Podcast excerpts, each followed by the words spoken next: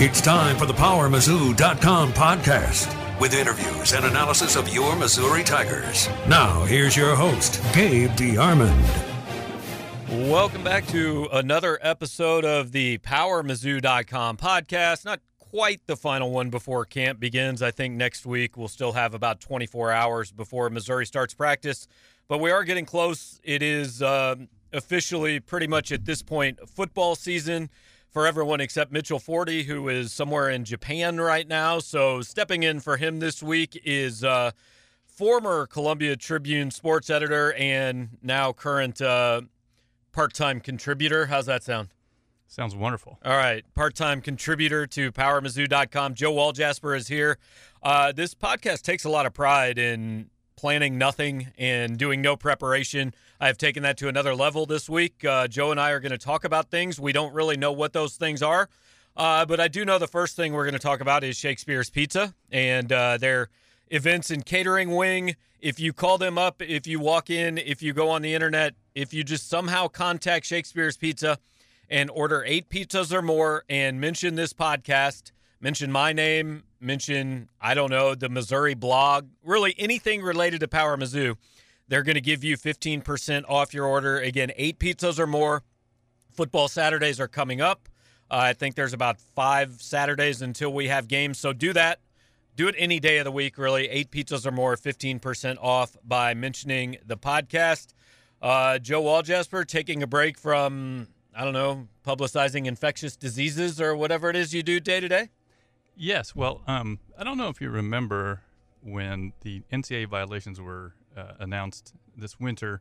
There was uh, Yolanda Kumar got a little fired up on Twitter and was uh, discussing. Uh, I, I, do remember the, that. The, yeah. the particulars of uh, the the athletes she helped in the whole sequence, and um, she used a phrase that was almost poetic: the, the summer of measles. Yes. And so I've not had the summer of measles. I have had the summer of gout, and so I am now uh, currently sort of getting over my third third episode. Um, so as we speak, uh, uh, little little less than hundred percent.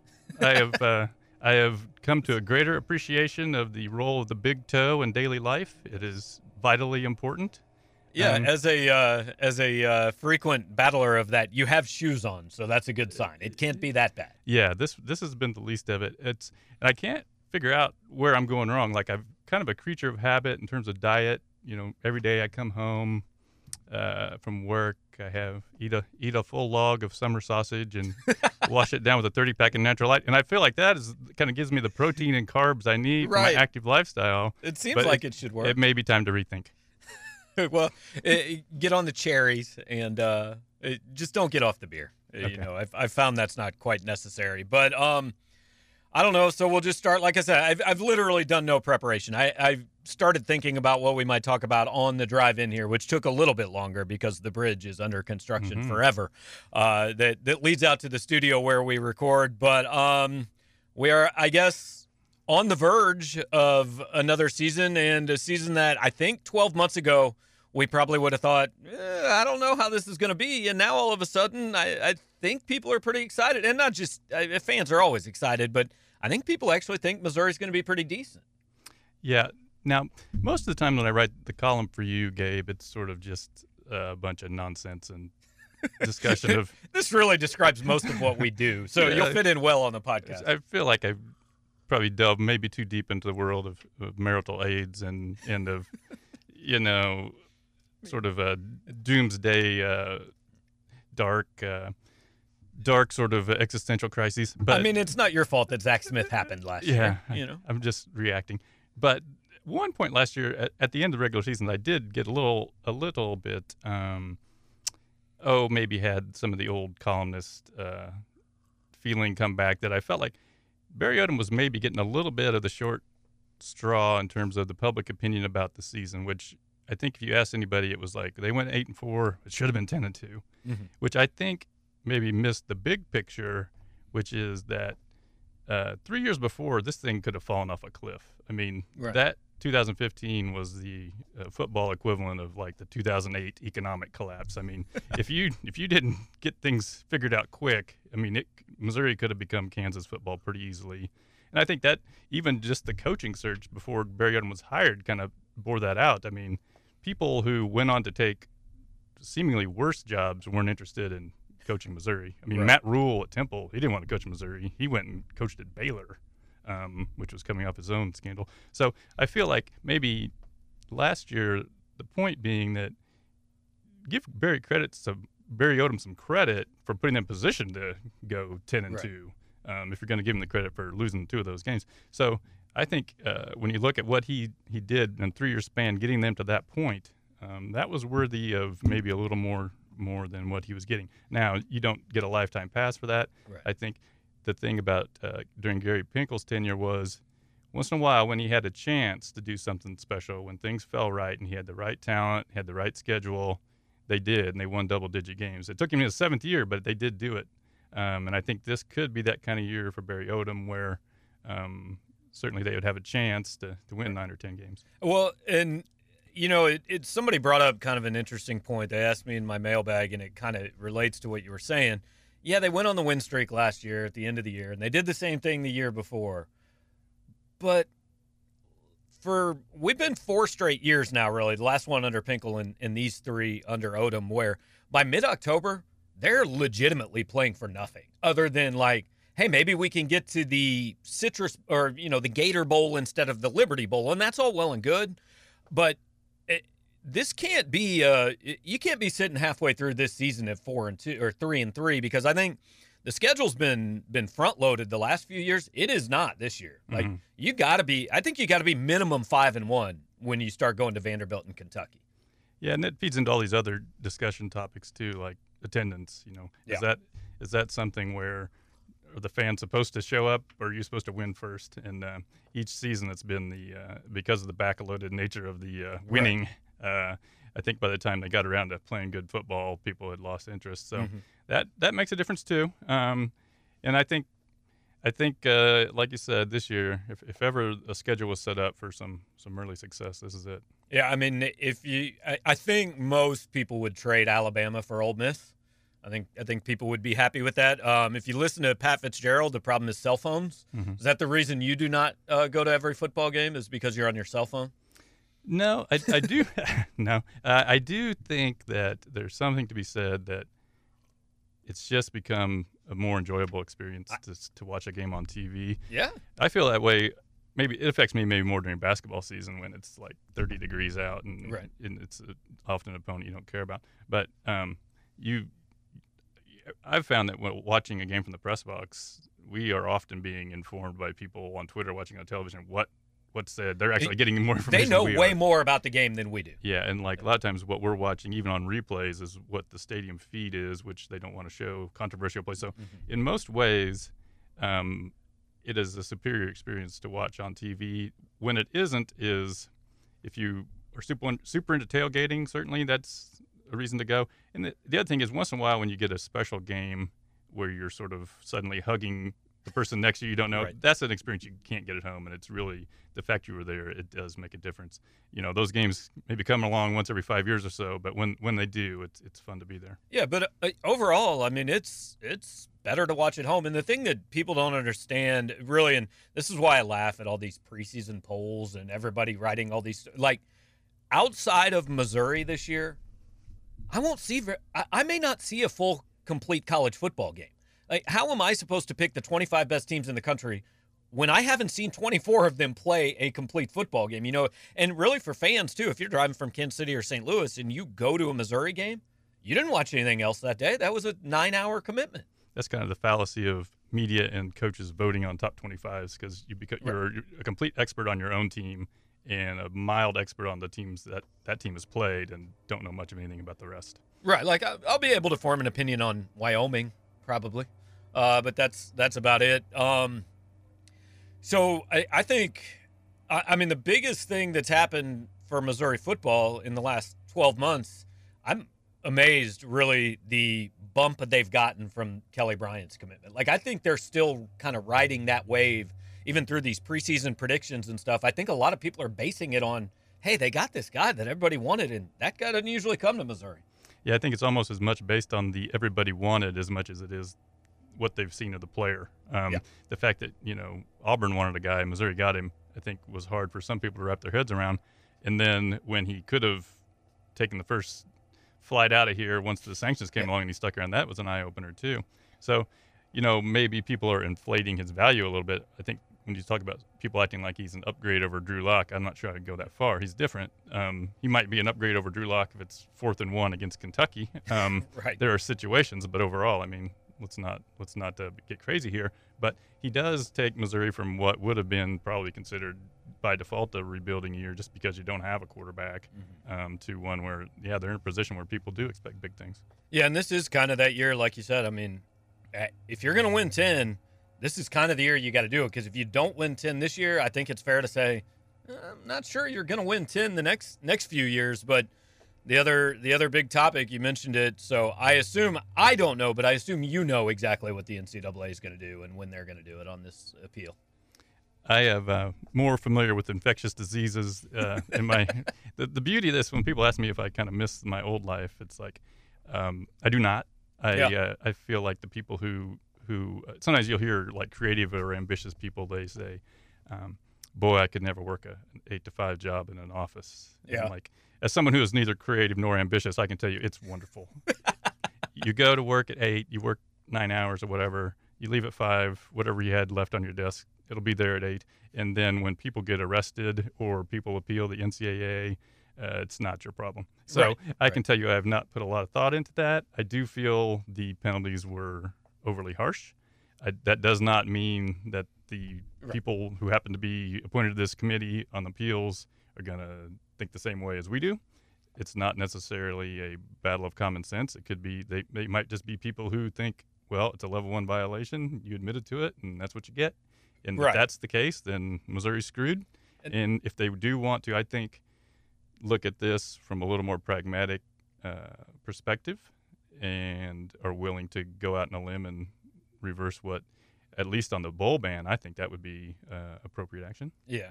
Hey, well, but what you said, eh, like, I, I think that they should get some of this stuff lifted. But if they don't, I have a hard time being outraged because the NCAA said this is a level one violation, and Missouri said, uh huh, we agree, it is. I, I mean, if it doesn't get lifted, I, it's you can see why it doesn't.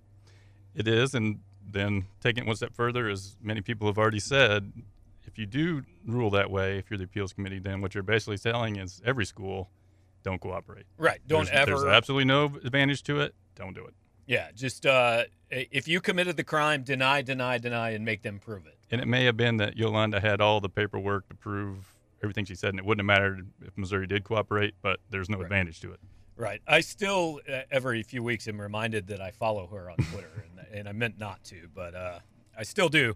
So that might end whenever this is uh, this is all finished. So sorry, Miss Kumar, your followers might go down a little bit. I know you're a big fan of mine, as you have tweeted before. So uh, I'm sure you're listening to this podcast. Um, you mentioned about y- y- your old job, and uh, contrary to what I would have expected, people actually have like interest in journalism and profession talk uh, on this podcast and in our mailbag and stuff. They ask a lot of questions. I think part of it is because it, like it's a foreign thing. If if you try to explain to somebody what you used to do, or if I try to explain to somebody what I do, it doesn't really make sense. I think they don't really think it's a job, so I think they mm-hmm. like to know. So, I, I- I mean, you mentioned, I think right about the time that that you left and a lot of people are leaving a lot of people think it's well newspapers are dying and this and that and that's part of it but i think a bigger part of it is just i don't want to work 24 hours a day because you never know for sure when you're going to have to work Yeah, I think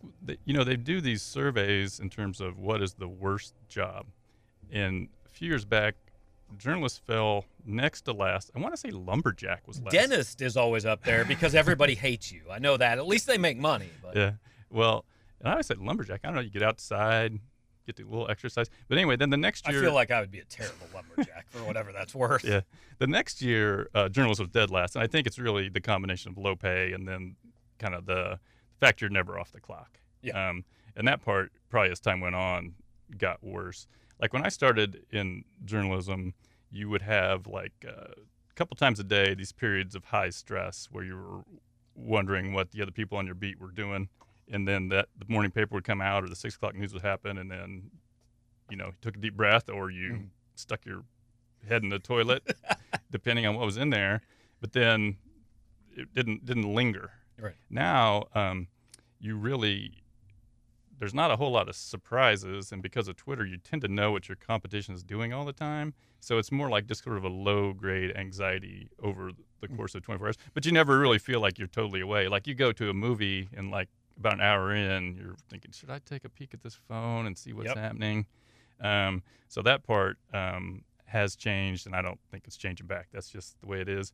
And newspapers, who knows if they'll still be around in 10 years? I would would see a future probably where they're strictly online because then you would be eliminating a lot of the, the cost of a newspaper, which is the printing and the distribution. But I would like to think there will always be news gatherers putting their Yeah. their stuff out in, in a way that people can read. Well, and and I think, and I don't know, I think you'll agree with this, but you know, newspapers, the way to first of all, they were about 15 years too late in trying to charge people for online content. But the the bigger thing I think now is what a newspaper, especially in a town like Columbia, has to do. They should be covering high schools more than anybody else because nobody else does that. Missouri, everybody covers. Nobody's going to a Columbia paper to find out what the Chiefs did or the Cardinals did.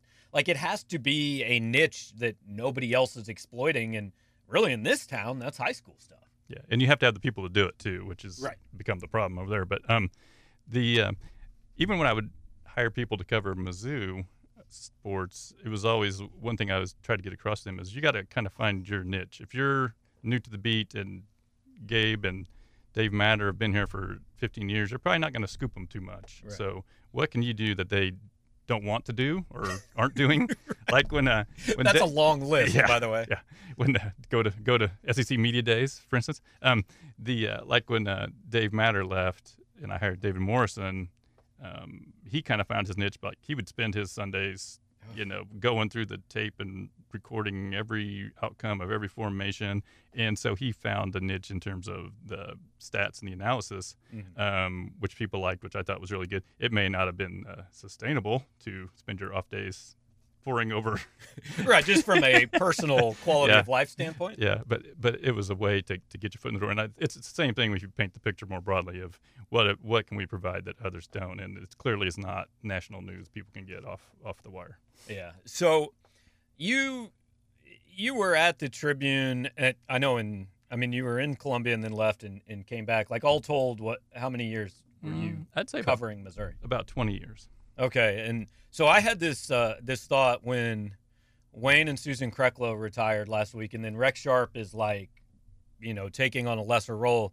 I started to think like I can count on like one or two hands the number of people over there who have been here Mhm. longer than I have. I think that's a sign of nothing more than I'm really actually now I'm just old. Mm-hmm. Yeah, so Well, it happens. well, yeah, I think if you're talking about coaches or administrators, ooh, probably Brian Blitz. Um, Yeah, I, he's been maybe I think Brian Smith was he got hired like late he- '90s. Is that right? Brian Smith, I think, was the last Joe Castiglione hire. Still like '98. 98 and then like in the administration and you know i think sarah reesman hmm has been there a while but not a lot i mean there's there's turnover i think uh, just goes to show that if you run your own business gabe you uh, don't have to fire yourself exactly. Nobody has yet laid me off, right. so uh, we'll we'll see how that goes. Um, I have you been? I am constantly amazed. Like it's we're four weeks from football season.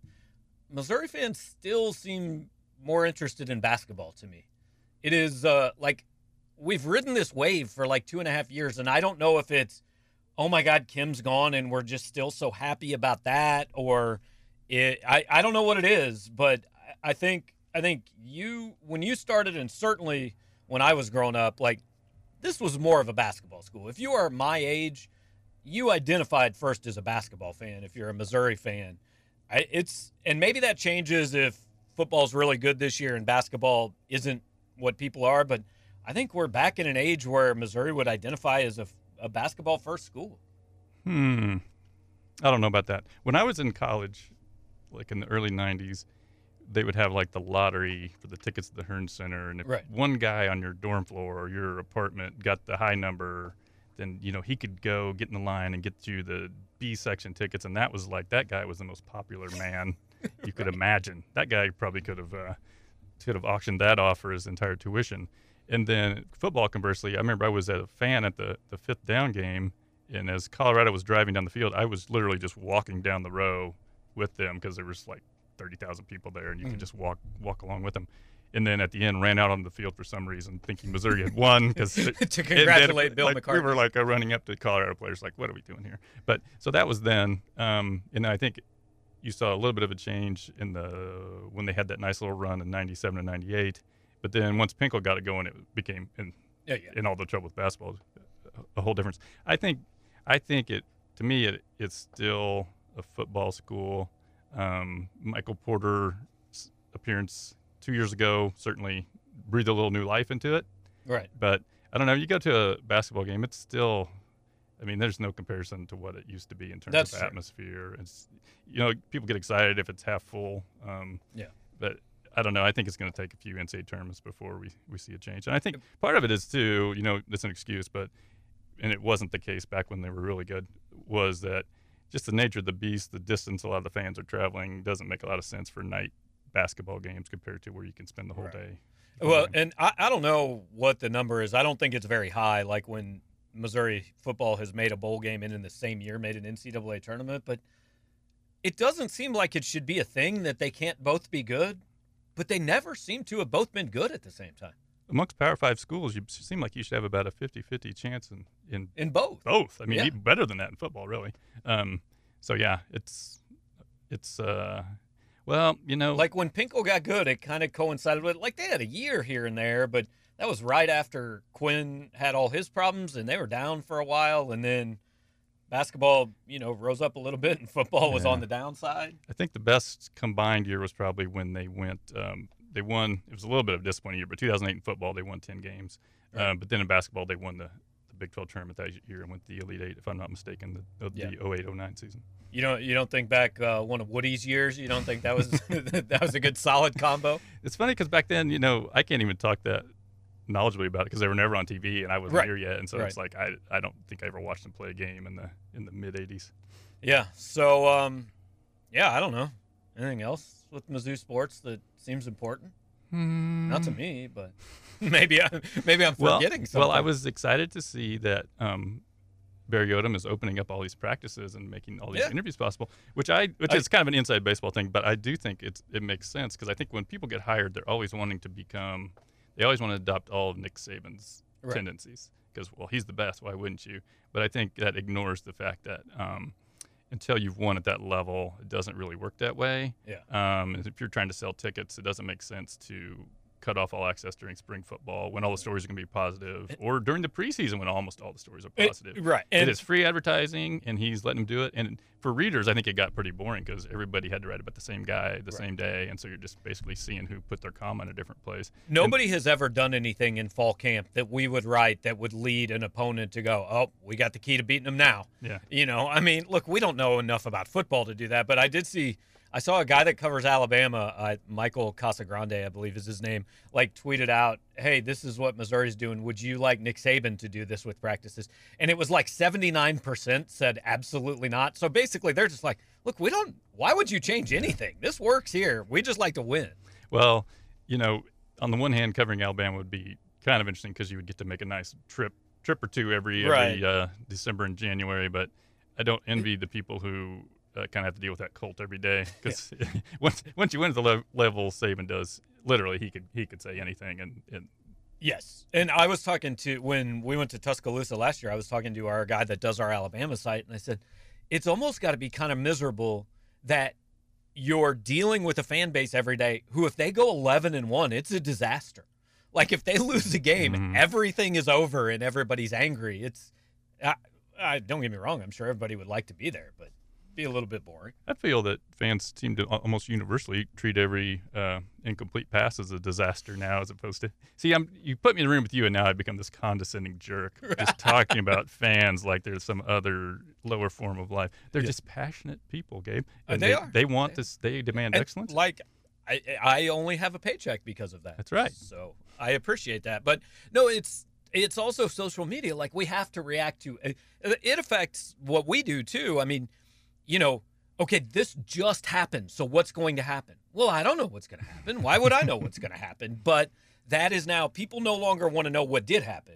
They want to know what's going to happen. And then you fall into the trap of like let's say, you know, you might cover something like Tyreek Hill mm-hmm. and you mm-hmm. start to draw some conclusions and then you look like an idiot 6 months later. Yeah, we were exchanging text messages when that out the the last uh, full tape of his conversation with his fiance came out and just like glad I'm not uh, in the position to have to form a coherent opinion on this at the moment because that's kind of the worst part where it's like, well, it's the day something important happened, but you know, who knows? Right. Well, and and you can't just say I don't know. Yeah, you can't. Nobody just, wants to say that. Yeah, you got to have a take. So yeah, I don't I don't miss that part either. Yeah. Um. So nothing. Uh, we don't need to read the newsletters, catch up on on your gout prognosis, or you'll, well, you'll keep us informed. I'll keep you up to date. Um, I think I'm going to get started with the columns again. The the uh, Friday before the season begins. Yeah. Because last year um, I started writing in early August and it was almost 100% marital aid content. It, I, Which, and I, I mean, don't know. Maybe some people want to read that. That does have some merit to it. maybe some know? people want to read that. But um, I was going to, so I thought I'm going to wait and let it, let some content uh, organically build in my uh, data processor up upstairs. and uh, when it's when the time is right, then I will uh, unleash it. Is, is your data processor is that the same as a computer? Is that the same? It's thing? my brain. Um, okay. so we'll see. Um, you know, I, I I talked about last year. It was probably a little. I think it got a little dark. It was maybe a little dark. So I'm going to try to lighten things up a little this year. I don't really have. I'm kind of like you in this podcast. I don't really plan these things out. I kind of let let right. the, let the muse guide me. You know, I come home. I have my summer sausage and my natural lights, and then then I just kind of let your your natter days. Just let the yep. Just let the let the pro- process. Uh, you got to trust the process, and uh, hopefully by like uh, 11 p.m. on Wednesday night, uh, something somewhat coherent has emerged. Well, and the problem with either us doing a podcast or like if we were to both write columns, I find like we tend to kind of think pretty much the same thing about things. So I would I, I need to get somebody on this podcast who's just going to come in here and I can tell them how stupid I think they are, but I haven't found that person yet. I could give you a list okay. you could work from. yeah. Well, when I started doing that column a couple years ago uh, for Yo, it was like trying to figure out, well, what sort of format should I do it in?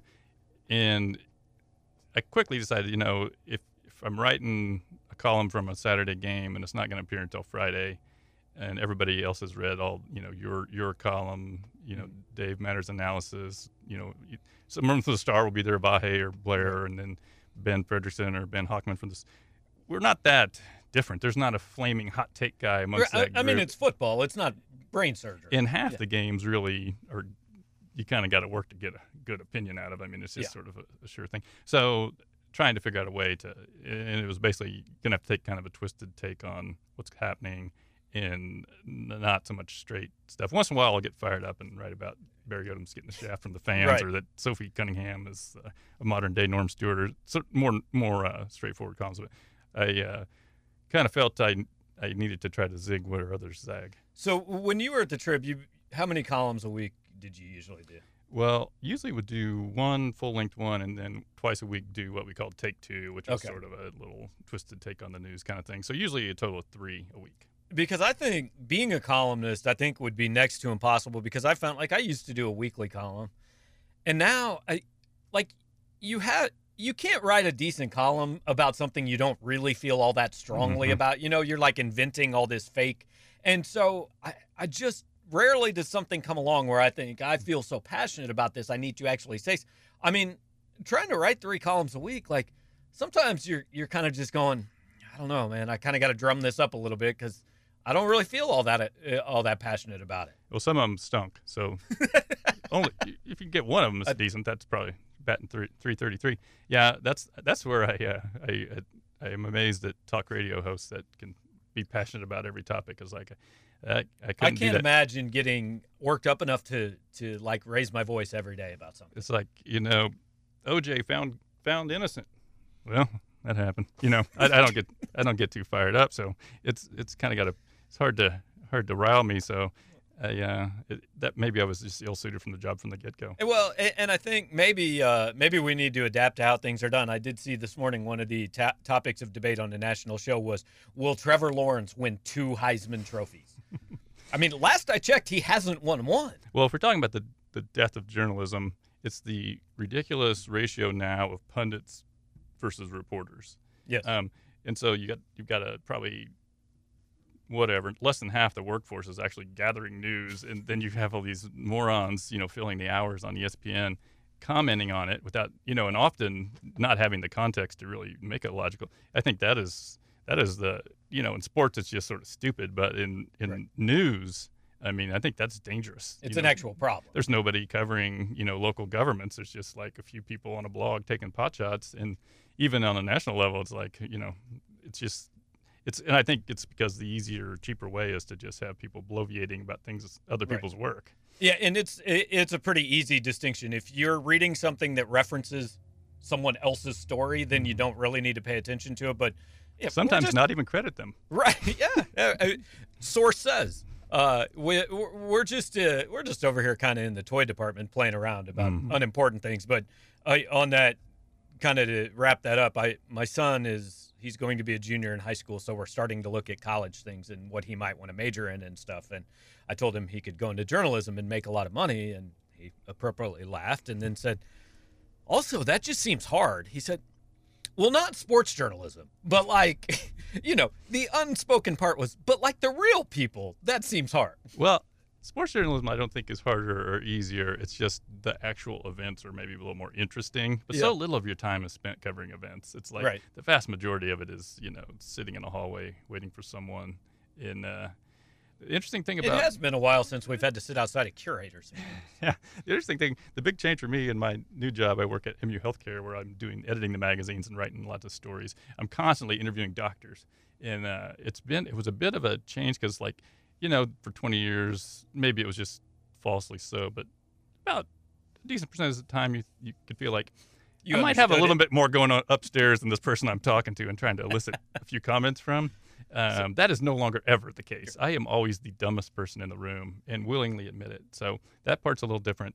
Um, but once in a while, um, it is from the, the mouths of the the uh, less fortunate, intelligence wise, that would come some of the, the greatest, the greatest stuff. quotes Yes. that you would ever get. Yes. Uh, so really, your job now is like attending a nonstop Quin Snyder press conference where you would just walk out and go, like, I know he said some things, but I don't think I can understand what they were. I'm constantly saying, now, um, keep in mind, I'm, I'm writing for an eighth grade audience. So, what would you tell them? And secretly, it's like, what would you tell me? I don't get any of this.